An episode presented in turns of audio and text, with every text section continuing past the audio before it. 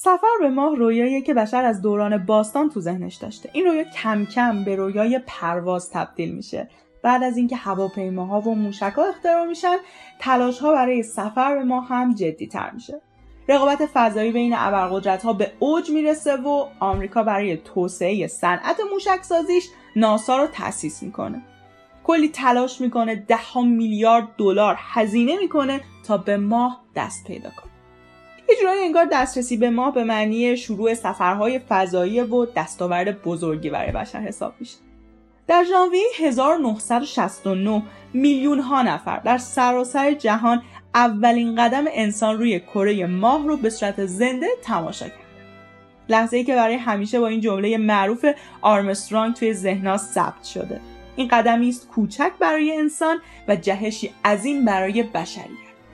اما به محض اینکه سفینه برمیگرده یه سری شایعات ایجاد میشه که مثلا میگن کلا این سفر آرمسترانگ بازی رسانه‌ایه و یه همکاری بین هالیوود و دیزنی و ناسا بوده. یعنی کل قضیه fake واقعی نیست و اصلا انسان به ماه سفر نکرده. همش بازی رسانه است. سال 1976 ویلیام چارلز کیسینگ معروف به بیل کیسینگ میاد یک کتاب می‌نویسه به اسم We Never Went to Moon. ما هیچ وقت به ماه نرفتیم. و این کتاب این شایعات رو خیلی گسترده تر می‌کنه. حالا ادعای نویسنده چی بوده؟ نویسنده میگه که کلا ماجرا اینه که وقتی روزها یوری گاگاری رو میفرستن به فضا آمریکا برای اینکه تو این رقابت فضایی تو این جنگ سرد کم نیاره ادعا می‌کنه که ما به ماه سفر می‌کنیم با وجود اینکه امکانات و شرایطشون نداشته. و بعد حالا میاد با کمک هالیوود و دیزنی میاد یه فیلمی رو درست می‌کنه تا افکار عمومی رو قانع کنه که ما واقعا به ماه سفر کردیم. ولی اصلا هم چیزی امکان نداره و عکس و فیلم ها نشون میده که این قضیه کاملا fake ه. حالا یه سری ادعاهای دیگه هم داشته دیگه. مثلا می‌گفته که توی عکسی که پرچم آمریکا روی سطح کره ماه قرار داده شده ما می‌بینیم که انگار یه نسیمی وجود داره یک بادی وزیده و پرچم انگار تکون داره می‌خوره. در صورتی که خب جریان هوا توی ماه وجود نداره. پس مشخصه که این عکس عکس fake ی هستش. یا مثلا یه ادعای دیگه که داشتن این بوده که چرا تو عکس هایی که گرفته شده آسمان بدون ستاره است و یه background مشکی وجود داره یه پس زمینه مشکی وجود داره. پس احتمالا این عکس ها توی فضای واقعی گرفته نشدن. البته ادعاهایی که تو این کتاب هست بعدا توسط دانشمندا به صورت علمی و با جزئیات پاسخ داده شده همشون و اینطوری هم نبوده که این ادعاها رو نتونن بهش پاسخ بدن. یا حتی مثلا رفته بود سایز کفش آرمسترانگ رو مقایسه کرده بود با اون عکسی که از جای پای آرمسترانگ روی سطح کره ماه هست و گفته بود این دوتا با هم دیگه قابل تطبیق نیستن و یه جورایی انگار اصلا این جای پایی که روی سطح کره ماه هست و این عکسی که دارن نشون میدن اصلا واقعا همچین چیزی وجود نداشته و یه عکس علکی هستش. قضیه هی گسترده تر میشه. یه عده میان از این نویسنده حمایت می‌کنن انجمنهایی ازش حمایت می‌کنن. حتی کتاب های دیگه ای در این باره نوشته میشه. یعنی بعد از اینکه کیسینگ اومده و این جریان رو شروع کرده کلی آدم دیگه میان کتاب می‌نویسن صحبت می‌کنن ازش حمایت می‌کنن. مثلا انجمن زمین تختگرایان که یه انجمن عجیب غریبیه که اعتقاد دارن زمین گرد نیست و زمین به شکل تخت هست. همچنان بعد از اینکه هزاران ساله این قضیه کاملا دیگه برای همه اثبات شده اعتقادشون اینه که زمین تخته. این انجمن هم میاد و از این دیدگاه نظریه توته حمایت می‌کنه. و حالا مثلا مثال که زدم که در مورد اینکه مثلا چرا پرچم انگار یه بادی وزیده و داره تکون می‌خوره مثلا اینکه از اون ادعاهایی که کیسینگ داشته در مورد این گفتم که مثلا دانشمندا اومدن و توجیه های علمی داشتن. مثلا همین یک نمونه رو بخوام براتون مثال بزنم. قضیه اینطوریه که وقتی که آرمسترانگ و حالا همکارش داشتن این پرچم رو فرو می‌کردن توی زمین یه چین خوردگی روی پرچم ایجاد میشه و به خاطر اینکه جاذبه در سطح ماه یک ششم جاذبه روی سطح کره زمینه پرچم اون حالت باقی مونده. وگرنه اصلا به دلیل جریان هوا نیست که این پرچم به این شکل توی عکس ها و تمام چالش های که توی کتاب مطرح کرده کیسینگ همه اینها به صورت علمی پاسخ داده شده بهشون. اما نکته اصلی اینه که کیسینگ نه متخصص هوافضا بوده نه اطلاعاتی در مورد موشک و ساخت موشک و نمی‌دونم پروازهای فضایی داشته. و صرفا لیسانس هنر داشته و کلا توی زمینه هیچ اطلاعاتی نداشته. حالا اومده این کتاب رو نوشته این کتاب به شدت خونده میشه کلی طرفدار پیدا می‌کنه و انقدر این قضیه قضیه که اولش شکل شوخی بوده انقدر جدی میشه که از یه جای به بعد در سال 1977 ناسا مجبور میشه یه پروژه رو بیاد تعریف کنه و خیلی جدی به این قضیه بیاد پاسخ بده و جدای از خود ناسا هم کلی از دانشمندا در سراسر دنیا اومدن روی نظریه توطعه کار کردن و حتی یه جایزه به یه سری از دانشمندا داده شده به خاطر اینکه روی نظریه توطعه کار کردن و تونستن ثابت کنن که این ادعاها ادعاهای دروغینیه.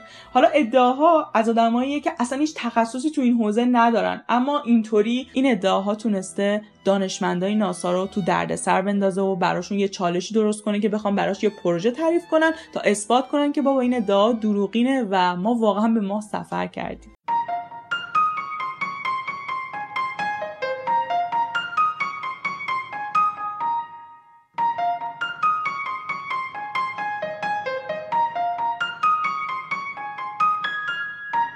سلام. شما شنونده اپیزود سفرم از پادکست کندل هستید در این اپیزود به موضوعی پرداختیم که به نظر می‌رسه در واقع برای تعیین چارچوب و ادامه مسیر مجموعه کندل هم موضوع ضروری باشه. در باب تولید محتوای علمی برای مخاطب عمومی. تو این اپیزود قرار به سوالاتی از این دست بپردازیم که شبه علم چی هست و مرز تفکیک علم و شبه علم کجاست و آیا مرز مشخصی بین اونها وجود داره یا خیر.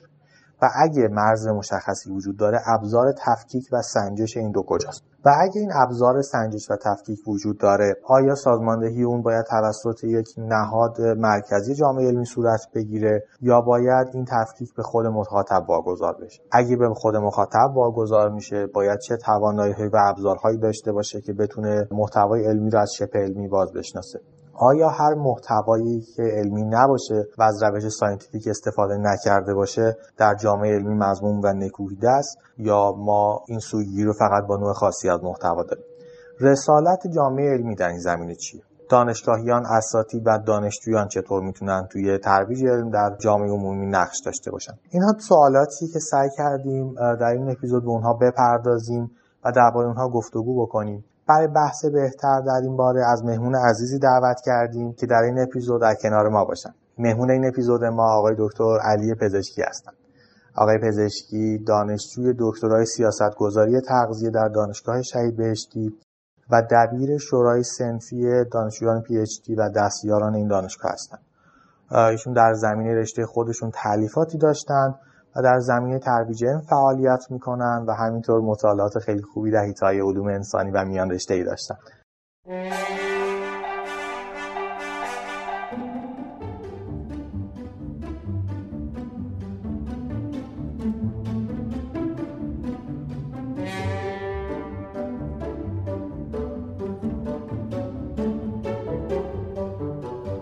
ما در خدمت آقای دکتر پزشکی هستیم. آقای دکتر ممنون میشیم که یه مقدار خودتون رو معرفی کنید. سلام خدمت شما و همه مخاطبین عزیزتون. من علی پزشکی هستم. دانشجوی دکترای سیاستگذاری غذا و تغذیه در دانشگاه علوم پزشکی شهید بهشتی. در حوزه علوم پزشکی تخصص دارم و تو این فیلد فعالیت می‌کنم ولی به علوم انسانی و خصوصا رشته های میان رشته بین علوم پزشکی و علوم انسانی علاقمندم و در حوزه توسعه هم مطالعاتی دارم. خیلی هم عالی خیلی هم عالی. باعث افتخاری که در خدمتتون هستیم. بزنید با یه سوال خیلی شست رفته وارد مبحث بشیم و این که چرا شپل برای مردم اینقدر جذابه؟ یعنی همیشه تو دوره های مختلف ما به نحو این قضیه رو داشتیم. تو روانشناسی که همیشه بحثش بوده تو بحران اپیدمی اخیر تو علوم پزشکی ما خیلی این قضیه رو دیدیم. که page های گروه های افرادی که میان با سبک شبه علمی محبوب میشن خیلی follower جذب می‌کنن بیننده جذب می‌کنن مخاطب پیدا می‌کنن و عموما برای مردم هم خیلی سخت میشه تشخیص دادن اینها از علم و تشخیص دادن که این محتوایی که ارائه میشه واقعا چقدر علمیه. ولی حالا بعدا وارد اون قضیه تشخیص میشیم. ولی برای سوال اول به نظرتون چی میشه که شبه علم می‌تونه اینقدر جذاب باشه؟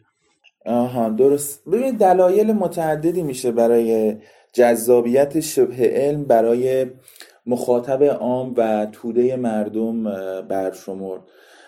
یکی از دلایل مهمش به نظرم تاکید زیاد شبه علم ها بر روانشناسیه. در واقع شبه علم ها از ابزارهای روانشناسی به خوبی می‌تونن برای تاثیرگذاری بر مخاطب استفاده بکنن و از اونجایی که اساسا پیچیدگی های موضوعات علمی رو ندارن و معمولا ایده های ساده و ارزم به حضورتون که خیلی معمولی رو مطرح می‌کنن می‌تونن برای مردم جذاب باشن. به هر حال موضوعات علمی و کشفیات پیچیدگی های خاص خودشون رو دارن و برای ذهن انسان به طور کلی برای ذهن یک انسان معمولی ممکنه چندان جذاب نباشه چون پیچیدگی های فنی خودشون رو دارن. ولی برخلاف اینها شبه علم ها چون معمولا ادعاهای سرراستی رو انجام میدن ادعاهای ساده و معمولی رو دارن. برای یک ذهنی که چندان درگیر کنکاش و پیچیدگی های علمی نبوده بیشتر می‌تونن جذاب باشن. ارزم به حضورتون که به نظرم یک دلیل دیگهش یعنی یک ویژگی مشترکی که توی تمام ادعاهای شبه علم وجود حالا نمی‌تونیم بگیم در تمامشون ولی قریب به اتفاقشون اینه که همواره وقتی که شما لایه های روی شبه علم ها رو می‌زنید کنار و واردشون میشید می‌بینید که همیشه پس پرده شبه علم ها یک سری نظریات توطعه وجود داره. و برای ذهن برای ذهن در واقع مردم ما که همیشه دنبال در واقع جستن دست های پشت پرده هستن و کشف توته های پشت پرده معمولا این نظریات جذابیت بیشتری نسبت به نظریات علمی دارن که به دنبال تبیین ماهیت واقعی ماجرا هستن. و خب دلایل زیاد دیگه هم وجود داره که حالا فکر می‌کنم به همین اکتفا بکنیم بهتر. این سادگی و قطعیتی که گفتین فکر می‌کنم خودش خیلی فاکتور مهمی باشه. اتفاقا یه بار در مورد همین بحث بود که انگار یه الگوی ایف وجود داره توی مباحث شپل که مثلا اگه یه فرد یه ویژگی رو داشته باشه قطعا یه ویژگی ثانویه رو هم داره. یا مثلا تمام افرادی که این کار رو انجام بدن اون ویژگی رو خواهند داشت یا به اون سرنوشت دچار میشن. ما تو این رو تو علم کمتر می‌بینیم. یعنی احساس می‌کنم خب علمه اون مقدار قطعیتش کمتر الگوی کلی رو خیلی سختتر می‌تونه ارائه بده برای گروه های مختلف.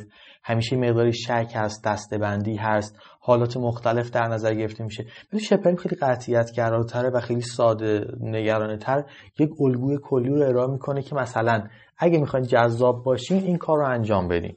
و این خیلی احساس می‌کنم کمک می‌کنه که برای سطح اون جذابتر باشه. خب بالاخره ما یه قانون کلی داریم یه رمز داریم یه الگوی کلی داریم که قرار همه جاها جواب بده. اگه این رو بخورم کلی بیماری رو درمان می‌کنه. اگه این کار رو انجام بدم تو کلی از موقعیت جواب میده. حس می‌کنم این سادگی و قطعیتگرا بودنش خودش خیلی کمک کننده است. درباره تئوری توته هم که حالا دیگه وارد بحث نشیم. زمین تختگراها فکر کنم یه نمونه خیلی خوبش باشن دیگه. زمین تختگرایی داریم تئوری توته که ماشاءالله تو هیتای مختلف علوم انسانی به وفور دیده میشه. و موافقم با شما. خیلی حس می‌کنم که این دوتا فاکتور کمک کنندن توی گسترش شپل. و اون تئوری توته خب خیلی حاشیه سازه. یعنی حاشیه یکی از احساس می‌کنم نقطه قوت برد رسانه است. و خب وقتی شپل می‌تونه از این ابزار حاشیه سازی بکنه قطعا خیلی می‌تونه مخاطب بیشتری رو جذب بکنه. تا علمی که در بیس خودش شاید دارن اونقدی حاشیه و جذب از طریق رو نتونه داشته باشه. آره منم دقیقا در ادامه صحبت های شما پوریا می‌خواستم این نکته رو بگم که این تمایل عجیب غریب مردم و حالا بیشتر افراد به اینکه یه فرمول قطعی برای مشکلاشون برای حل مسائلشون بهشون داده بشه انقدر شدیده که حالا حتی تو قشر علمی یعنی مثلا افرادی که مثلا من خودم حالا تو حوزه روان اینو قشنگ دیدم. مثلا دانشگاه شریف درس خونده. یعنی واقعا با علم درگیر بوده. آدمیه که تو فضای علمی بوده. ولی تو بحثای مثلا مربوط به حالا چالشایی که تو بحثای روانشناسی داره دنبال یه راه حل فرمولیه. دنبال یه راه حل سریع و قطعیه. و مثلا حاضر چند صد هزار تومن یا حتی چند میلیون تومن پول بده بره یه پکیجی رو بخره برای اینکه مثلا حالش خوب بشه یا پارتنر مثلا مناسبش رو پیدا کنه یا ثروتمند بشه. و اینو واقعا دیدم.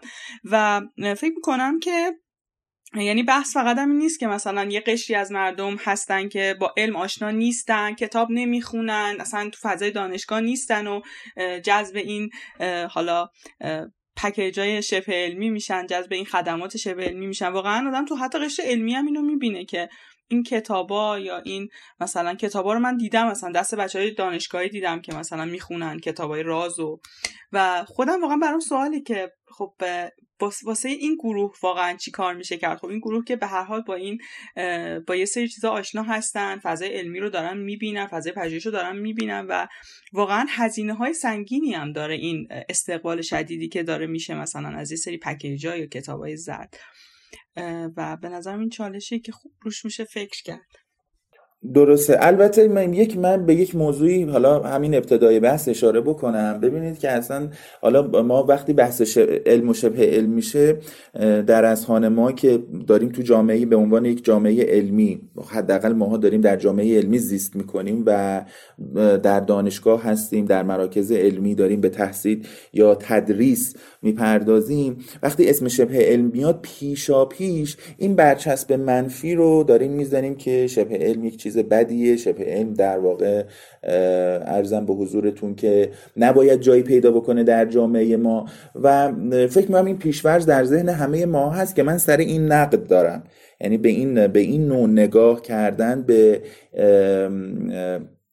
شبه علم و اساسا نام شبه علم دادن به یک سری پدیده هایی که حالا به حال بهش اشاره کردیم دیگه مثلا مثل بحثایی مثل بشقاب پرنده ها نمی‌دونم طالبینی کفبینی انرژی درمانی طب, طب مکمل حتی اون طب های جایگزین و مکملی که مثلا تو حوزه علوم پزشکی مطرح هستن نمی‌دونم مثل آب درمانی مثل هومئوپاتی اینها من تا اندازه این منتقد هستم یعنی به اینکه در واقع به اینها برچسب شبه علم بخوره که حالا هر جایی که دوست داشتید می‌تونیم بهش بپردازیم و بحثش رو باز کنیم که چرا من در واقع منتقد هستم و چرا فکر می‌کنم که ادامه این روند یعنی در واقع این برچسب منفی زدن به شبه علم می‌تونه برای جامعه علمی آسیبزا باشه.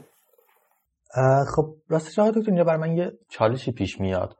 من فکرم طبق حالا تعریفی که تو ذهن خودم از شبه علم دارم شبه علم امری است غیر علمی. که داره در تلاشه که در جامعه علم در بیاد. یعنی خب ما امر غیر علمی داریم. مثلا فلسفه امر غیر علمی دین امر غیر علمی خیلی که تو علوم انسانی هرچند حالا لغت علوم بهش اختصاص داده بشه توی فارسی. ولی خب در تعریف علم جایی نمی‌گیرن و خب بحثی نیست. یعنی غیر علم افرادی که محیط هستن خودشون می‌دونن غیر علمه و اصلا افتخار می‌کنن به این قضیه. و از این فرق هم علم رو داریم. ولی وقتی که امر علمی نیست یعنی در چارچوب های علم نمی گنجه ولی اون ارائه دهنده اون مطلب میاد تلاش می‌کنه به قول معروف زور می‌زنه که در جامعه علم قرار بگیره. این خودش اون رو مضموم نمی‌کنه. یعنی ما می‌تونیم طبق این تعریف شبه علم خوب هم داشته باشیم. مثل می‌کنم غیر علم. خب اوکیه. علم هم اوکیه ولی شبه علم انگار ذاتا مضمومه طبق این تعریفی که اینجا داریم. البته ببینید شاید من باید بهتر منظورم رو باز بکنم. و منظورم بیان بکنم. ارزم به حضورتون که ببینید سخن اون نقد من سخن من و نقد من اینه که فعالیت ما در جامعه علمی و زیستن در این جامعه و در این فضا نباید منجر علم با... نباید منجر به علم پرستی بشه. علم باوری ما نباید منجر به پرستش علم بشه به عنوان تنها راه شناخت جهان. این سخن شاید خیلی سخن در واقع حالا سنگینی باشه و شاید منتقدین زیادی هم داشته باشه ولی به نظرم منحصر کردن شناخت جهان و کشفیات و حقایق جهان در, در یک چارچوب روش شناسی خاص و کنار زدن بقیه روش ها می‌تونه منجر به حتی شناخت جهان هم نشه و می‌تونه منجر به یک انحصاری بشه که ارزم به حضورتون که درک ما رو از جهان خاص بکنه و فقط باعث به باعث بشه که ما فقط یک درک محدودی از تمام کلیات جهان داشته باشیم. حالا این رو میگم اگر می‌خواید اینجا می‌تونیم بازش بکنیم اگر می‌دونید هر کجای دیگه بحث تمایل داشتید می‌تونیم بازش بکنیم و واردش بشیم که اصلا آیا ما حالا می‌خوایم وارد اصلا آیا شبه علم ذاتا فی نفسه آیا چیز بدیه و ما باید همواره شبه علم رو ترد بکنیم؟ و بعد که در واقع در ارتباط با این حالا مقداری صحبت کردیم. می‌تونیم حالا واردش بشیم وارد اصل موضوع بشیم که آیا و که تفاوت حالا علم و شبه علم چیه؟ عرضم به حضورتون که و ما چه رویکردی باید در قبال شبه علم ها داشته باشیم؟ آره اتفاقا در مورد همین مثال سلطه علم و علم پرستی گفتین. من یاد یه مثالی افتادم تو حالا حیطه خودمون. اسم medicalization که ما تو قرن اخیر حداقل میشه گفت. خیلی داریم تلاش می‌کنیم که هر چیز رو medicalize بکنیم. اصلا این چالش ها پیش میاد که یا لزوما تو خیلی از مباحث پزشکی وارد بشه اون رو تو این پارادایم جا بدیم. انگار دوست داریم هر چیزی رو می‌بینیم تو این پارادایم به زور بکشونیم و اون تعریف رو بهش اختصاص بدیم. و آره یه همین مثال یادم افتاد درباره اون موضوعی که گفتین. خواستم ذکر یا خود راست توی فرندز هم فکر کنم یه نمونه از مثلا یه کاراکتر اینطوریه که خیلی علم پرستی رو نشون میده. آره. می‌دونید ارزم به حضورتون که و خب این آسیب زاست. یعنی اگر هدف علم که همواره ادعا کرده که برای کشف جهان یک روش شناسی خاصی داره و این رواداری رو نسبت به همه روش های شناخت جهان داره که همه بیان در واقع روش شناخت روش شناسی خاص خودشون رو عرضه بکنن. بنابراین سرکوب کردن اینها سرکوب کردن سایر به شاید بشه گفت گفتمان هایی که معارض گفتمان علمی هستند چندان جالب نیست و منجر به کشف حقیقت هم نخواهد شد. در حالی که علم همواره این ادعا رو کرده ادعای روامداری کرده ادعای مسامحه با سایر گفتمان ها سایر پارادایم ها رو داشته. ولی خب عملا داریم می‌بینیم که دقیقا یک انحصاری ایجاد شده یک انحصار روش شناختی ایجاد شده که فقط شناخت جهان رو در چارچوب یک روش شناسی یک روش شناسی خاص داره ترویج می‌کنه. خب اجازه بدید کم به سطح برگردیم به همون سوالی که اول بحثم مطرح کردیم مثالی که زدیم. این کم این اواخر یه سری voice های تلگرام منتشر می‌شد به خصوص اون اولای شروع اپیدمی. اینکه یه نفر میومد توی تلگرام مثلا voice پخش می‌کرد و یه سری توضیحاتی می‌داد درباره مواجهه با کرونا درباره آمار کرونا. و خب ما می‌گفتیم که این فرد پزشک نیست نه پزشک متخصص نیست. خب پس این حرفش رو قبول نکنید و خب okay رد میشه. بار بعد مثلا یک voice منتشر می‌شد. باز یه فردی اومده بود صحبت کرده بود و اون صحبت دوباره به نظر غیر علمی میومد ولی این بار خب واقعا طرف یه پزشک بود یا حتی گانی پزشک متخصص شناخته شده بود.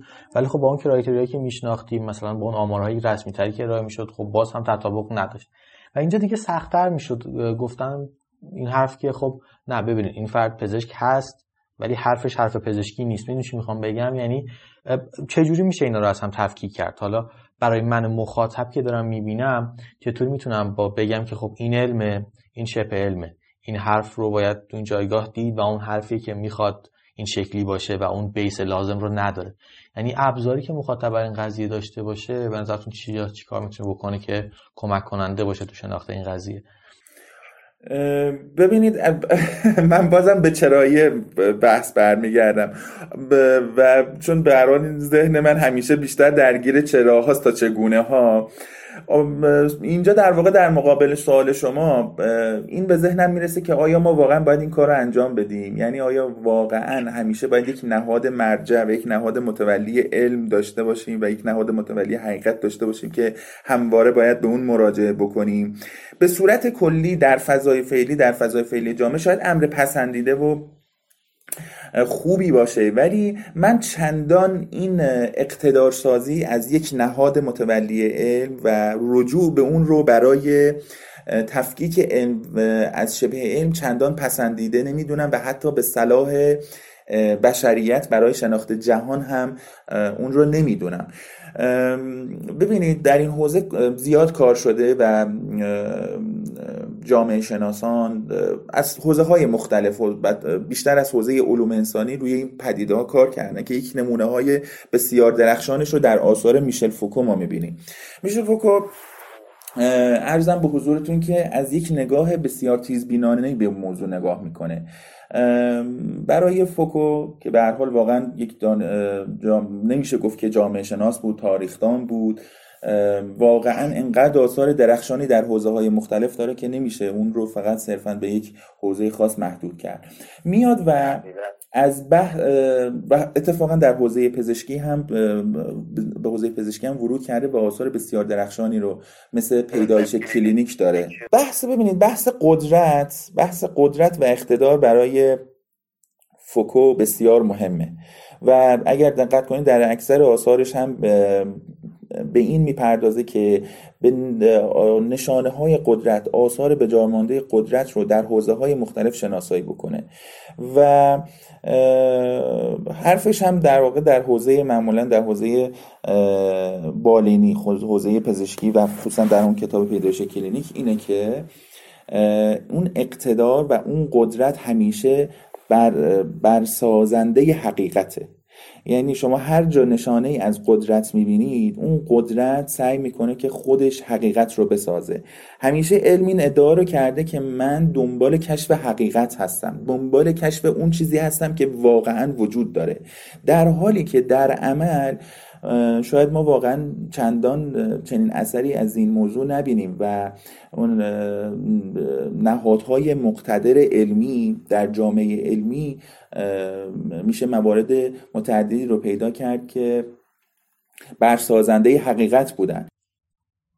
من یه مثال از این قدرت سازی و تک مرجعی از نهادهای علمی بگم باز گفتین یادم افتاد. اینکه یه پرونده رو شده بود از فساد مالی که توی یکی از رفرنس های پزشکی رخ داده یکی از رفرنس های خیلی معروفی که خب نقش بایبل رو داره دیگه برای بچه پزشکی. و اون این بود که ظاهرا تهیه کنندگان و نویسندگان این کتاب از یک سری شرکت های دارویی پول دریافت کرده بودند که مثلا دارویی که اون شرکت ساخته بود یا اون پروسیجر درمانی رو به عنوان راه اصلی درمان اون بیماری معرفی بکنن. یه همچین سیستم من خوندم دقیقش دادم نمیاد ولی یه پرونده فساد مالی خیلی عجیب غریبی بود و دقیقا مرتبط با این قضیه که شما میگین. یعنی خب همه به اون رجوع می‌کردن با اطمینان خاطر که این خب قرار چیزی که دقیقا درسته رو به ما بگه چیزی که واقعا اولویت اصلی رو به ما بگه. ولی خب اون مثلا پروسیجر اصلی رو پروسیجری معرفی کرده بود که بابتش پول گرفته بود. عملا اون شفاف سازی علمی اتفاق نیفتاده بود. بله موارد بسیاریش وجود داره. مثلا در همین حوزه ارزم به حضورتون غذا و تغذیه که حالا تخصص بنده هست یکی رسوایی بسیار بزرگی که در دهه 90 میلادی اخیرا کشف شد و این در دهه 90 میلادی اتفاق افتاده بود. این بود که صنعت قند به دانشمندان هاروارد دپارتمان تغذیه هاروارد پول می‌داد که, که نقش کربوهیدرات های ساده و قندها رو در پاتوژنز بیماری ها کمرنگ جلوه بدن و برعکس نقش روغن ها رو در بروز بیماری های قلبی عروقی سرطان ها کبد چرب سندروم متابولیک پررنگ جلوه بدن. و شما و این و این اتفاق افتاد و انقدر در میان مردم این باور رایج پیدا کرد که الان شما به مردم وقتی مثلا میگید کربوهیدرات یا قند میگن چیز خوبیه. یعنی در ذهن خودشون یک چیز خوبی تلقی میشه.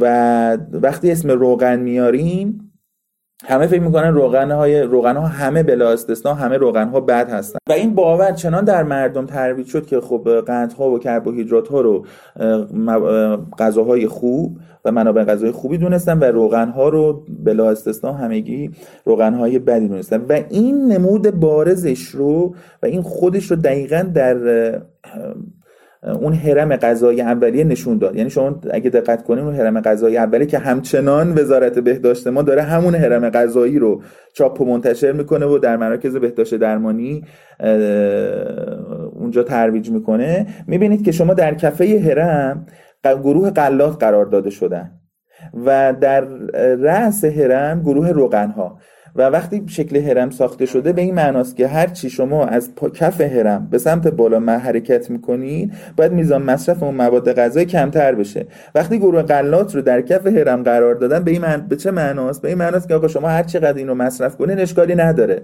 و و روغن ها رو هر چقدر کمتر مصرف کنید بهتره.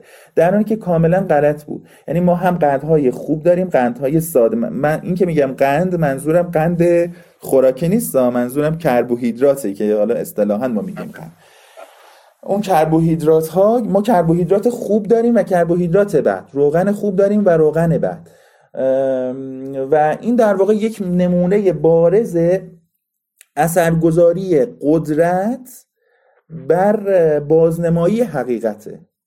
همون بحثی که فوکو بهش می‌پردازه. اینکه قدرتمندان حقیقت رو بر می‌سازن حقیقت رو می‌سازن و خب اون قدرتمندان صرفت حالا مربوط به قشر ثروتمند و نمی‌دونم برجوها و سرمایه‌دار اینها نیست. این می‌تونه حتی به جامعه علمی و کسانی که اتوریته دارن در جامعه علمی کسانی که اقتدار دارن در جامعه علمی هم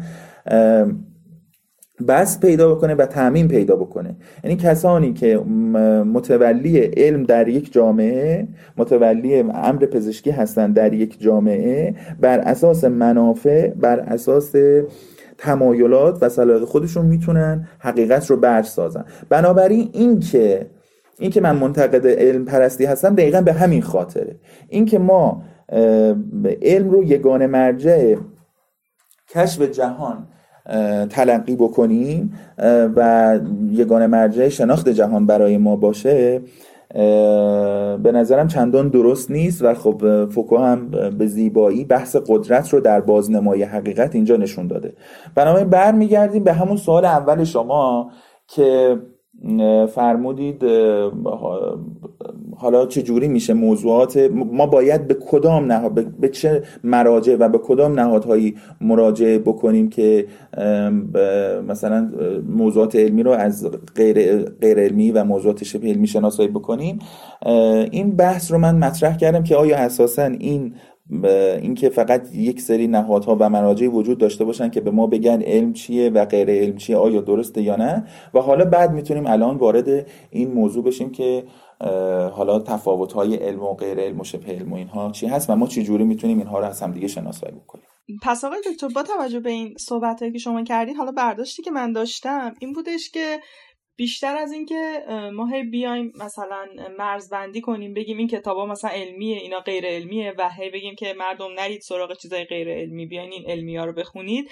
چیزی که می‌تونه کمک کنه یه فضاییه که توش تفکر نقاد جریان داشته باشه هم تو جامعه علمی هم مردم و این مهارت تفکر انتقادی رو حالا داشته باشن افراد جامعه و به این شکل باشه که خودشون بیان بررسی کنن. هم وقتی دارن یه جمله رو به عنوان حالا یه جمله توی رفرنس علمی می‌خونن هم وقتی دارن تو منابع دیگه یه مطلبی رو می‌خونن. فکر می‌کنم انگار یعنی با توجه به صحبت شما برداشتی که من داشتم اینه که مهارت تفکر نقاد اون چیزیه که می‌تونه بیشتر به ما کمک کنه تا اینکه ما هی بیایم خطکشی کنیم. این علم این شبه علم.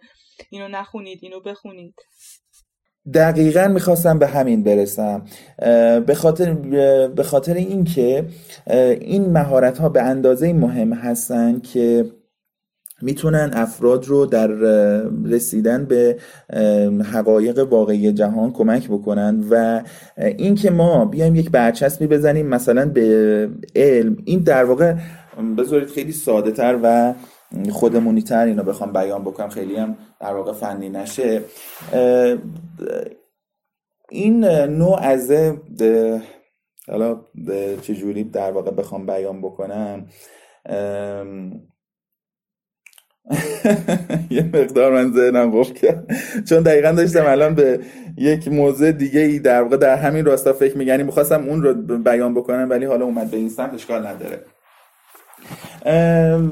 این دقیقا می‌خواستم به همینجا برسم که بحث تفکر نقادانه در همینجاست که اهمیت پیدا می‌کنه.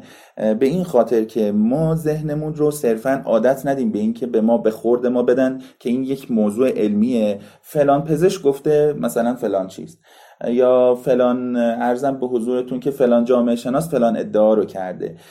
ذهن ما عادت به خیلی آماده خوری داره و اینکه مثلا صرفا چون فلان دکتر این فلان حرف زد ما دیگه کلا تفکر نقاد و ذهن خودمون رو مهارت های سنجشگران اندیشی رو بذاریم کامل کنار و صرف اینکه یک فرد علمی و یک یا یک مرجع علمی در ارتباط با فلان موضوع فلان ادعا رو کرد. ما کلا دیگه این مهارت ها رو تعطیل کنیم بذاریم اونجا. دقیقا به خاطر همین بود که همون همین موضوع رو و یک یکی دو تا مثال رو عرض کردم که بگم که صرف اینکه به یک موضوعی علمی گفته بشه نباید باعث بشه که ما مهارت های تفکر نقادانه رو کلا تعطیل بکنیم. در ارتباط با تمامی موضوعات ذهن ما ما همچنان باید فعال و پویا باشه و مورد کنکاش قرار بده اون موضوع رو. چون بسیاری از پدیده همونجوری که خدمتتون ارز کردم مثال های بسیاری وجود دارن در همین فضای علمی که بهشون برچسب علمی خورده بوده ولی بعدا مشخص شده که نه به هیچ عنوان علمی نبودن. بنابراین همواره ذهن ما باید آمادگی بررسی نقادانه تمامی موضوعات رو هم از غیر علمی شبه علمی و علمی داشته باشه. و اجازه ندیم که حرف اصلی من اینه که اجازه ندیم که علم تبدیل بشه به تنها ابزار و شناخت تنها ابزار و شناخت ما از جهان پیرامونمون. این رواداری رو این رواداری رو ما باید داشته باشیم که اجازه بدیم تمامی مدعیان تمامی کسانی که مدعی یک موضوع هستن بتونن به آزادانه مدعیات خودشون رو مطرح بکنن و عرضه بکنن و بعد از اون ما به قضاوت و سنجش ادعاها و مدعیات بپردازیم.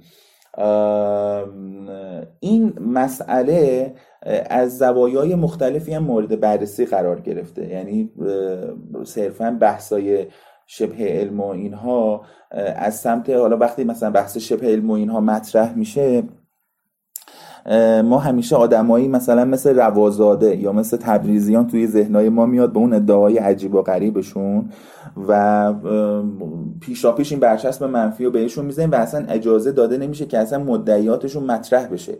خب این این گونه رفتار کردن دقیقا همون رفتار کلیسا در قرون وسطاست. یعنی کلیسا به هیچ عنوان اجازه داده اجازه نمی‌داد که مثلا افرادی همچون گالیله افرادی همچون کوپرنیک مدعیات خودشون رو مطرح کنن. یک گفتمانی رو مسلط کرده بود در حدود هزار سال و اجازه داده و اجازه نمی‌داد که هیچ نوع گفتمان دیگه هیچ نوع نظر مخالف باورهای کلیسا مطرح بشه. الان در جامعه ما هم علم و نهادهای نماینده علم مثل دانشگاه مثل مراکز پژوهشی دقیقا دارن همین رفتار رو انجام میدن. یعنی یک نوع انحصار روش شناختی ایجاد کردن که حقایق رو صرفا ما بیان می‌کنیم حقایق صرفا در چارچوب روش شناسی علمی قابل دستیابیه و هر کس دیگه ای که خارج از این پارادایم بخواد فعالیت بکنه مطروده و اصلا اجازه نباید بهش داد که مدعیاتش رو بیان بکنه. بنابراین من در این چارچوب دغدغه آزادی بیان رو بیشتر دارم. یعنی باید اجازه داد به جای سرکوب کردن به جای سرکوب کردن که این شبه علم این نمی‌دونم فلان این بهمانه. اجازه باید بدیم که این مدعیات مطرح بشن در یک فضای آزادانه و به نقد و بررسیشون بپردازیم. این بسیار به نظر من در یک جامعه آزاد یک جامعه که ادعای علمی بودن داره باید مورد توجه قرار بگیره. خیلی جالب بود خیلی عالی بود نکته که گفتین. حالا من یاد یه موضوعی افتادم. من توی جلسه های گبوک یه بار یه کتابی رو گذاشتم از خانم ریچل هالیس. خب ایشون کارآفرینن و چند میلیون فالوور دارن تو اینستاگرام و سخنرانی انجام میدن. در حوزه زنان هم فعالیت های انجام میدن. بعد کتابشون بیوگرافیه یعنی مثلا کتاب روانشناسی نیست. ماجرای خودش رو داره تعریف می‌کنه. من اینجوری شروع کردم اینجوری کتاب نوشتم و اینا. من بیوگرافیش برام جالب بود. یعنی دفعه اولی هم که خوندم با اینکه عنوان کتاب مثلا برام جالب نبود بیوگرافیش برام جالب بود و و من مثلا مطالب خوبی از اون حالا lifestyle ش و ماجرایی که از زندگیش تعریف می‌کرد یاد گرفته بودم. و یه جلسه توی گبوک گذاشتم در مورد این کتاب صحبت کنیم. و قشنگم گفتم. گفتم این کتاب بیوگرافی کتاب ساده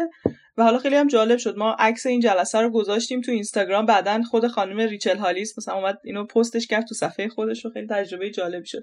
ولی همون موقع خیلی اومدن مثلا به من حالا از همون افرادی که حالا همکار بودن دوست بودن گفتم از تو بعید بود که همچین کتابی رو بذاری. گفتم ما این کتاب نشستیم بررسی کردیم. با هم یه جاهایی از حرفای نویسنده رو نقد کردیم. یه جاهایش رو حالا از تجربات با تجربیات شخصی خودمون حالا ربط دادیمش و بحث کردیم در موردش. ما اومدیم نقادانه بحثی که تو این کتاب بوده و حالا بحث زندگی این خانم بوده رو اومدیم بررسی کردیم. نگفتیم که مثلا داریم حالا یه بحث مثلا علمی می‌کنیم که من میگید که چرا این کتاب انتخاب کردی. ولی واقعا یه موجی بود از سمت حالا دوست خیلی از دوستان همکاران که این کتاب چیه تو انتخاب کردی؟ این کتاب اصلا نباید خوند نباید روش بحث کرد. چون که مثلا کتاب خیلی مثلا عمومیه که همه تو فروشگاه همه مثلا افراد می‌خوان بخرن و یا شاید کتاب زرده و و به نظرم دقیقا همین تعصبی که شما میگید تو جامعه علمی واقعا خیلی شدیده و باعث میشه که اصلا نخوان حتی بشنون خیلی از حرفا رو. و حالا یه چیز دیگه هم وجود داره در ادامه چیزی که مرسا گفت این که ما خب همیشه تاکید می‌کنیم که مخاطب باید تفکر نقاد داشته باشه بتونه از بین material ها و محتوایی که در دسترسش بسنجه و انتخاب بکنه اون چیزی که خب متناسب تره و scientific تره و در واقع evidence based تره ولی اون چیزی که وجود داره اینه که آیا اون محتوایی که ما داریم از دو طرف به صورت یکسان داره ارائه میشه؟ مثلا خب فردی میاد کتاب مردان مریخی و زنان ونوسی می‌خونه و ما خب شاکی میشیم. این مثال چون کتاب رو میگم چون خیلی معروفه به عنوان نمونه خیلی رایج از کتاب شبه علمی. و ما خب بابا این کتاب شبه علمیه. اگه می‌خوای واقعا تفاوت هایی که واقعا وجود داره بین مردان و زنان رو بخونی ببین neuroscience در این باره داره چی میگه. ببین ریشه های تکاملی چه شکلی روانشناسی تکاملی درباره چه حرفی می‌زنه. و خب یه مخاطب عمومی یعنی کسی که تو این field واقعا تخصصی کار نمی‌کنه می‌تونه به کتابی دسترسی داشته باشه که ببینه واقعا neuroscience درباره مثلا جنسیت چی میگه یا مثلا روانشناسی تکاملی درباره جنسیت چی میگه. خب یه بخش عمده از reference ها ترجمه نشدن اون هم که ترجمه شدن خیلی زبان غامض و علمی پیچیده نصر سنگین و اصلا اون جذابیت برای مخاطب عمومی نداره. یعنی حس می‌کنم نباید همش هم بریزیم سر مخاطب که خب تو تفکر نقاد باید داشته باشی که انتخاب بکنی. انگار اصلا اون تولید محتوای علمی برای جامعه عمومی واقعا در اون سطحی نیست که از این طرف داره ارائه میشه. دقیقا دقیقا. من به این نکته می‌خواستم اشاره بکنم. یکی از آسیب های در واقع بیگانگی مردم از مطالب علمی و جلب شدن و مجذوب شدنشون در شبه علم دقیقا همین ضعف جامعه علمیه. اینکه نهاد دانشگاه و اساسا نهادهای آکادمیک در جامعه ما تبدیل به یک نهادهای بیگانه از جامعه شدن. شما ببینید در جامعه غربی دانشگاه ها دانشگاه ها به معنای فعلی دانشگاه های مدرن فعلی از دل اصل روشنگری در قرن 18 هم به وجود اومدن. یعنی اصری که انسان دوران تاریک قرون وسطا رو ده قرن دوران تاریک قرون وسطا رو پشت سر گذاشت و به یک شناخت تجربی و عقلی از جهان رسید و برای پاسخگویی به پرسش های خودش اومد نهادی به نام دانشگاه ایجاد کرد. یعنی این در اثر یک تجربه طولانی مدت دانشگاه های فعلی پدید اومدن. در حالی که و خب شما می‌بینید که در اون جوامع دانشگاه ها روابط بسیار نزدیکی با جامعه دارن و با نیازهای جامعه دارن. یعنی می‌بینید هنرمندان سیاستمداران انجمنهای علمی و سنفی همگی به دانشگاه ها رفت آمد می‌کنن. در دانشگاه حضور پویا دارن و اساسا خیلی از دانشگاه ها رو اونجا می‌بینید که اصلا مرزی از لحاظ فیزیکی مرزی با جامعه ندارن. شما وقتی وارد میشید واقعا احساس نمی کنید که وارد یک محوطه جداگانه ای شدید. اون دانشگاه رو جزی از اون جامعه می‌بینید. در حالی که جامعه ما این شکلی نیست. همیشه اساسا هم از لحاظ فیزیکی هم همیشه دانشگاه ها یک سری نرده های بزرگ و آهنینی دور خودشون داشتن و این در واقع خودش تبدیل شده به یک نمادی از بیگانگی دانشگاه با از جامعه. چون که ما اون روند تدریجی شناخت جهان رو حداقل خود ما طی نکردیم و دانشگاه ها رو به صورت خیلی ناشیانه از روی دانشگاه خودمون رو به صورت ناشیانه از دانشگاه غربی کپی برداری کردیم. به خاطر همین هم می‌بینید که این دانشگاه ما چندان دردی هم از جامعه ما حل نمی‌کنن. در حتی همین دانشگاه هایی که در واقع میشه گفت که دانشگاه فعلی ما دانشگاه نسل دوم هستن. یعنی اگه نسل اول رو دانشگاه آموزشی بدونیم نسل دوم و دانشگاه پژوهشی بدونیم در حالی که دانشگاه جهان در حال گذار به دانشگاه نسل سوم هستن ما حتی در تحقق همین دانشگاه نسل دوم هم که پژوهشی هست باقی موندیم و خب خیلی وقتا هم همین رسوایی های پژوهشی که هر از چندی سرخط اخبارم میشه شاهد هستین و می‌بینید که حتی نتونستیم در همون بحث پژوهش هم دانشگاهمون موفق باشه. و حتی در تحقق همین دانشگاه نسل دوم هم از بود دیگری که نتونستیم موفق باشیم برقراری ارتباط یافته های علمی و نتایج پژوهش ها توی دانشگاه با جامعه است. در واقع اینجوری شده که دانشگاه داره کار خودش رو انجام میده جامعه هم داره کار خودش رو انجام میده و اساسا هیچ ارتباط ارگانیکی بین دانشگاه و جامعه و نیازهای مردم وجود نداره. شما می‌بینید در استانی که مسئله گرد و غبار مطرحه مثلا یه استانی مثل خوزستان پایان نامه ها مثلا در ارتباط با موضوعاتی که هیچ ارتباطی با نیاز محلی اون استان داره ندارن. یا در جامعه ای که یا در مثلا استانی که دانشکده کشاورزی وجود داره بیشترین سموم شیمیایی داره در تولید محصولات کشاورزی استفاده میشه. در واقع این هیچ رابطه تنگاتنگی بین جامعه وجود نداره و مردم هم چندان از نتایج علمی دانشگاه و نتایج پژوهش ها و تحقیقاتی که تو حوزه های مختلف انجام میشه بهره نمیشن و اساسا به زبان و یک حلقه مفقوده هم این وسط وجود داره که زبان علمی دانشگاه و نهادهای آکادمیک و افرادی که در پارادایم علمی زیست می‌کنن رو نمی‌تونه ترجمه کنه به زبان مردم و زبان عامی. اینجاست که شبه علم میاد جای این رو جای خالی این رو پر می‌کنه و با زبان مردم با آنها سخن میگه. می‌دونید و به نظر که از دلایلی که شبه علم بسیار مورد توجه مردم قرار می‌گیره اینه که به زبان بسیار ساده با خود مردم صحبت می‌کنه. در حالی که مثلا ما استاد دانشگاه ما شاید کسر شنش باشه که بخواد بیاد مثلا بین مردم در یک محله در یک روستا و بخواد با اونها همنشین بشه و با زبان اونها حقایق علمی و پژوهش های علمی رو بیان بکنه. ما واقعا چند تا متخصص تغذیه داریم که بیاد مثلا برن بین مردم یا حتی توی روستاها و اون مباحث پیچیده علمی حوزه غذا و تغذیه رو اون کشفیات این حوزه رو به زبان بسیار ساده برای مردم توضیح بدن معمولا واقعا خیلی کم داریم تعداد چنین افرادی رو. و به نظر یک ضعف بزرگه که در این حوزه ما باش مواجه هستیم. آره اتفاقا در مورد این موضوع که گفتین چند روز مرسا بحث می‌کردیم که مرسا می‌پرسید که اساتیدی که توی علوم انسانی توی دانشگاهتون هستن کار می‌کنن و خب خوبن مثلا به من معرفی کن. و من هم معرفی کردم این اساتید رو. ولی خب قبل اینکه معرفی کنم خودم رفتم یه سرچ کردم که ببینم چه متریالایی چه محتوایی تو اینترنت ازشون هست که بتونم بفرستم. و خیلی جالبی بود که عمدتا هیچ مطلبی نمی‌شد پیدا کرد. یعنی ویدئویی voice جلسه ای تو این اینستاگرام page داشته باشن فیسبوک و کانال تلگرام و اصلا اینا وجود نداشت. و احساس می‌کنم این فضای مجازی هم یه جورایی شبیه اون شهر روستایی شده که شما میگین که فرد نمیره و مستقیم در مواجهه با مردم قرار بگیره.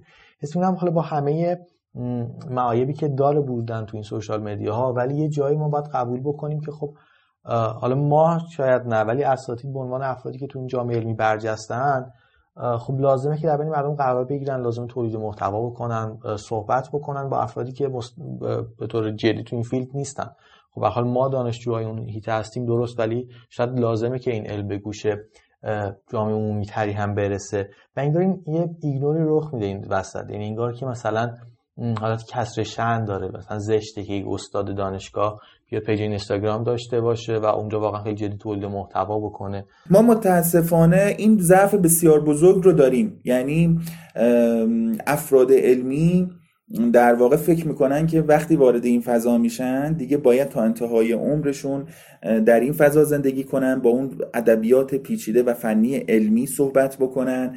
در حالی که فراموش می‌کنن انگار در واقع یک جوری تلس میشن و یادشون میره که اساسا دانشگاه و نهادهای آکادمیک برای رفع نیازهای مردم ساخته شده بود.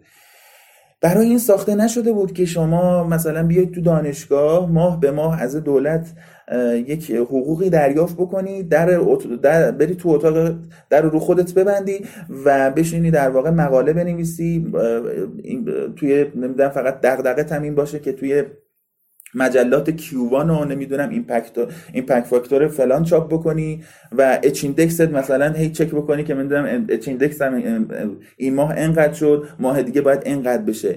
در واقع فراموش شده گویا در جامعه علمی که علم برای بهتر, بهتر ساختن زندگی مردم بوده. در حالی که الان من احساس می‌کنم که الان در دانشگاه ما علم و علم پژوهی تبدیل به یک شغل شده.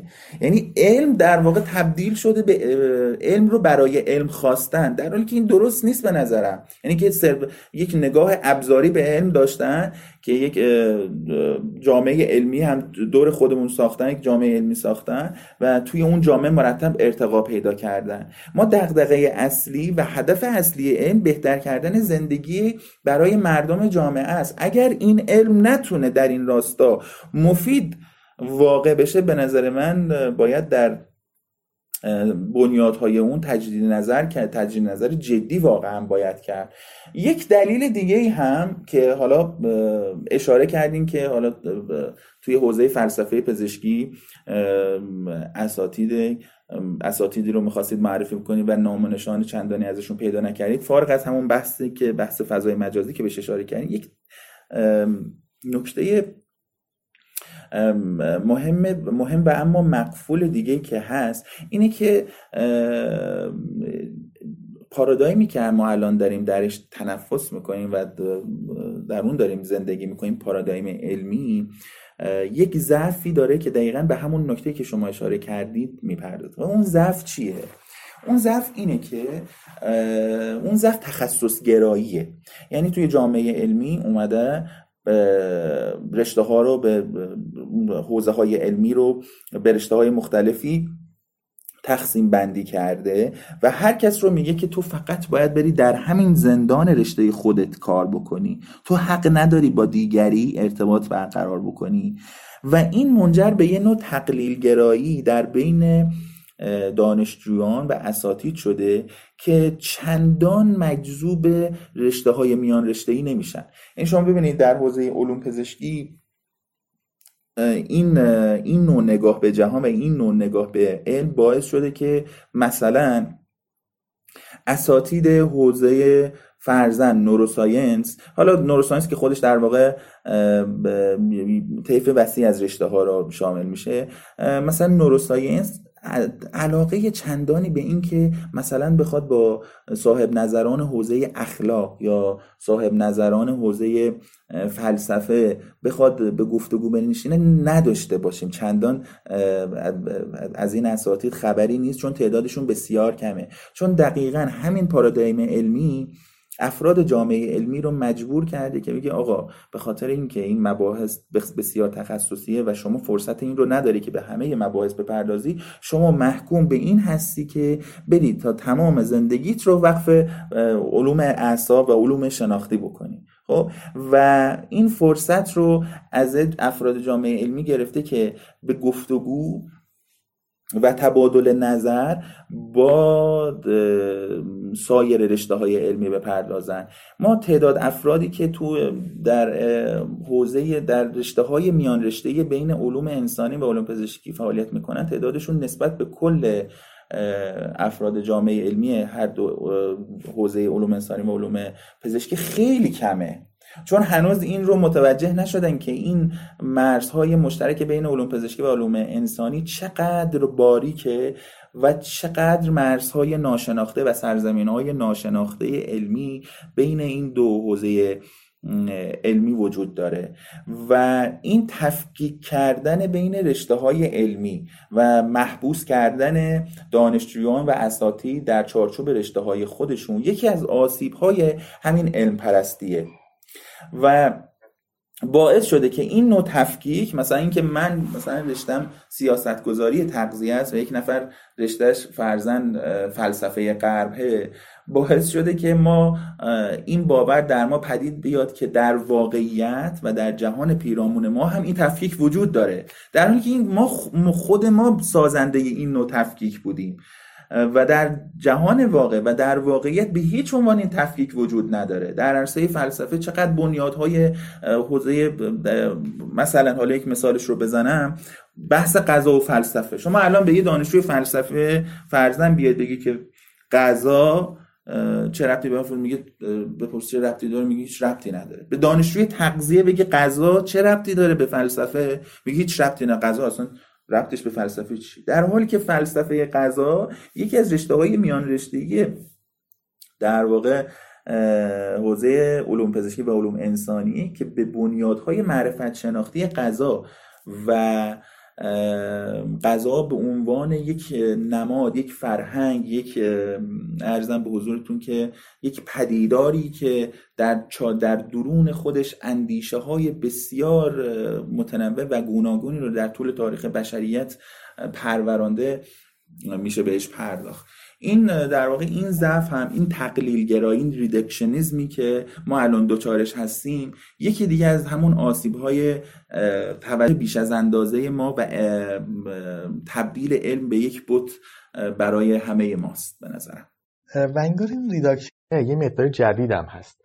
یعنی وقتی حالا از قرون اخیر بگذریم ولی دانشمندان کهن‌تر رو که نگاه می‌کنیم به خصوص تو جامعه اسلامی احتمالا دیدین دیگه. مثلا معرفی که می‌خوایم بکنیم فلانی ستاره شناس شاعر پزشک و شیمیدان قرن هفتم.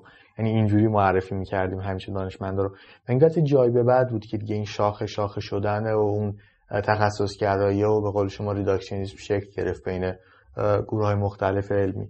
دقیقا. البته تا اندازه طبیعیه چون به هر حال فرزند درک ابن سینا از نجوم نسبت به یک منجم دوران فعلی ما بسیار بسیار کمتر بوده. در اون دوران به هر حال شاخه های مختلف علم نسبت به دوران فعلی ما پیشرفت چندانی نداشتن و حوزه های شناختی انسان هم بسیار محدود بوده.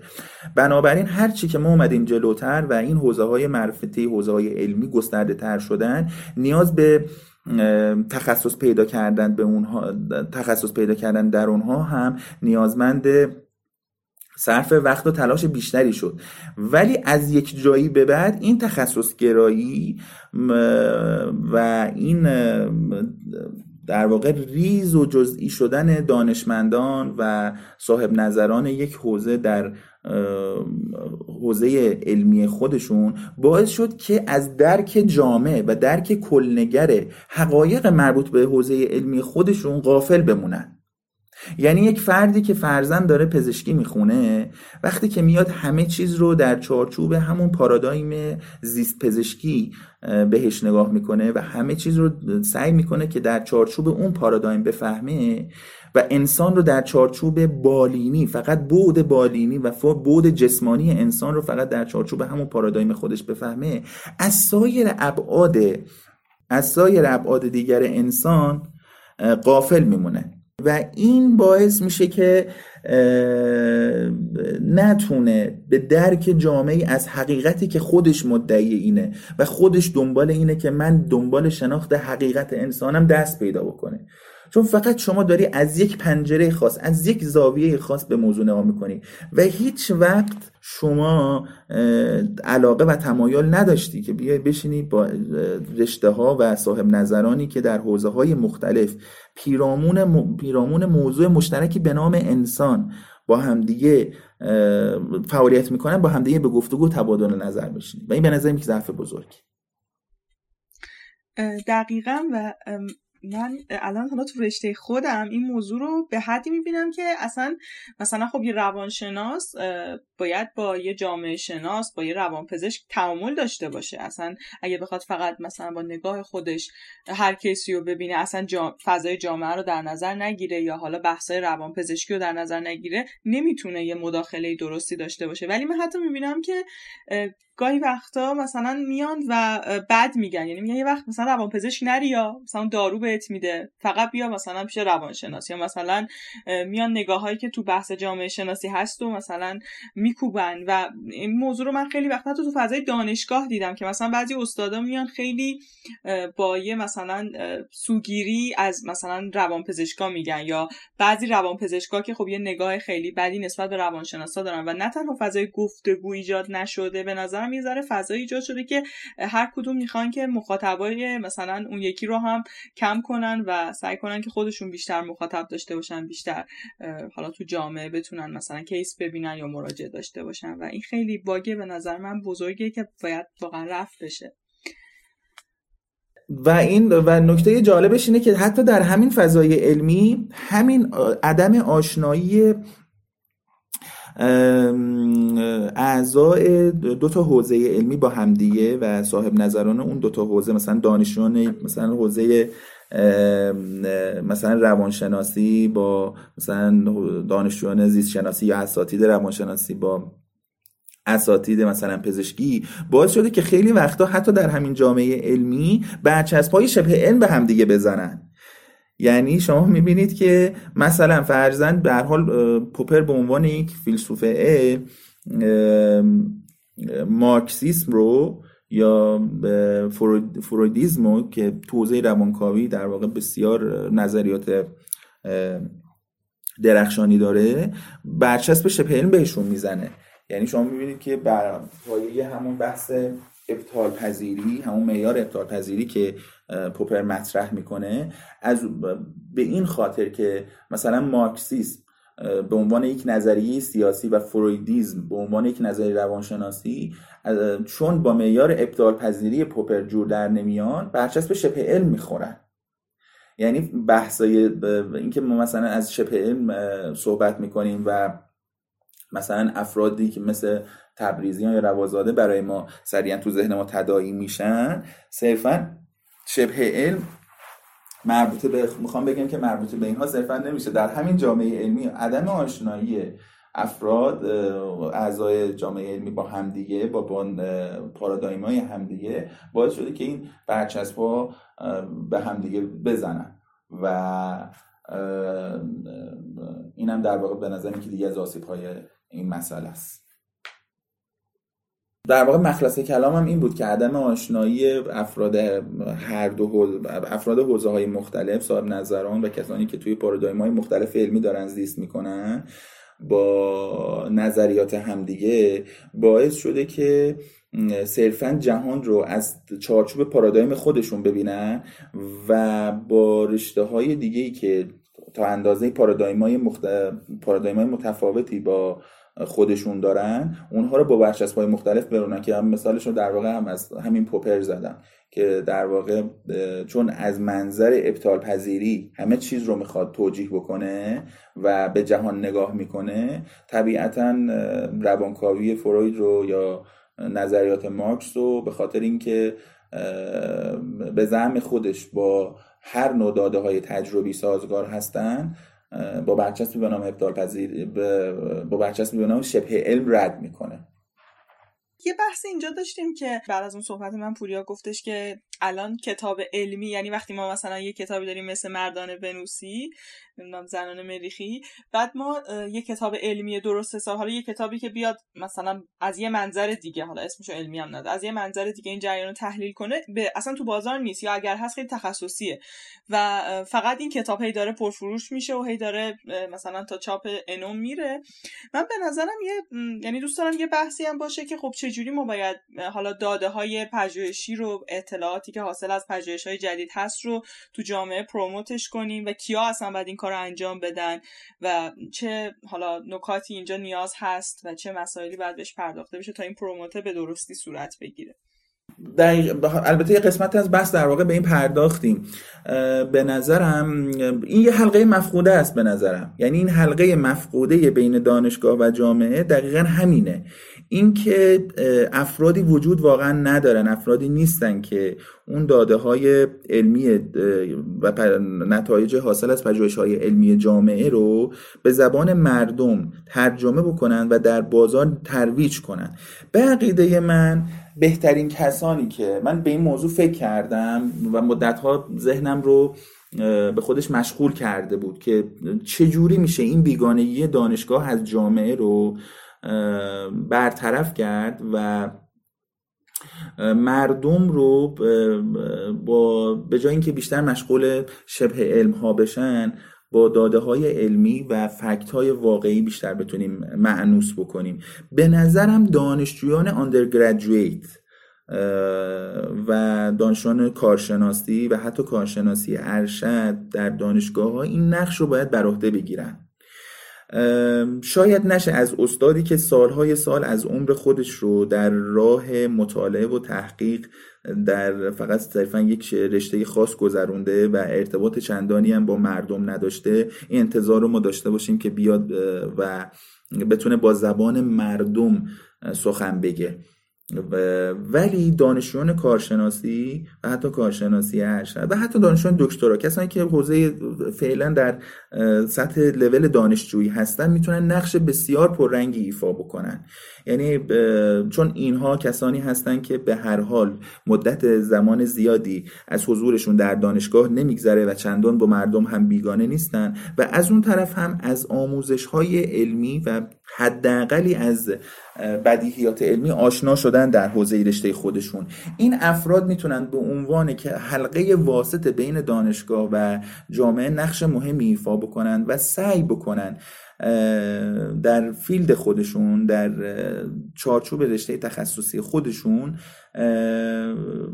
نتایج پژوهش ها ارزم بازون تحقیقاتی که داره تو اون حوزه صورت می‌گیره رو به زبان خیلی ساده بیان بکنن. از ابزارهایی مثل فضای مجازی شبکه های اجتماعی که الان ذریب تاثیر بسیاری در بین مردم و جامعه داره میشه در راستای ترویج مطالب علمی و فکت های علمی استفاده کرد و ارزم به حضورتون که از چنین پتانسیلی واقعا میشه بهره برد. به نظرم این این قش از افراد می‌تونن نقش خیلی مهمی توی این موضوع ایفا بکنن.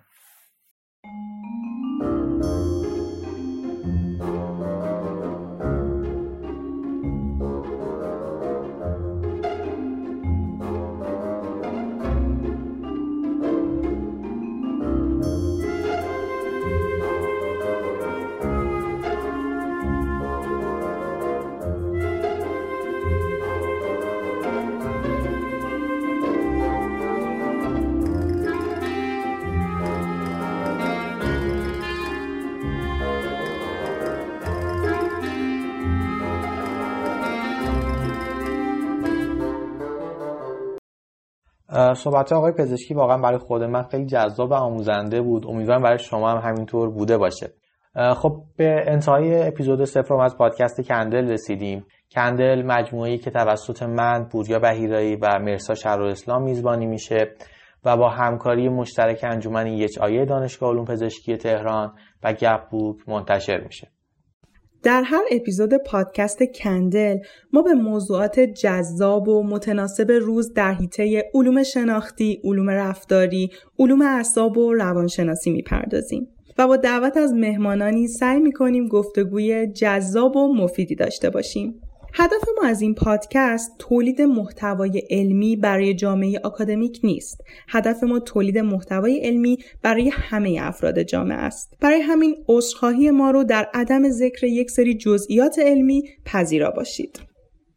ما در شروع مسیر هستیم و قطعا نظرات شما، پیشنهادات شما و فیدبک های شما به ما خیلی کمک می‌کنه. ممنون میشیم که از طریق راه های ارتباطی نظراتتون رو به ما منتقل کنید. مهمان هایی که دوست دارید در پادکست حضور داشته باشند رو به همون بگید و درباره سبک اجرای پادکست هم نظراتتون رو حتما به همون بگید. خوشحال میشیم که در اپیزودهای بعدی هم همراهمون باشید. ممنون از توجهتون به مجموعه کندل.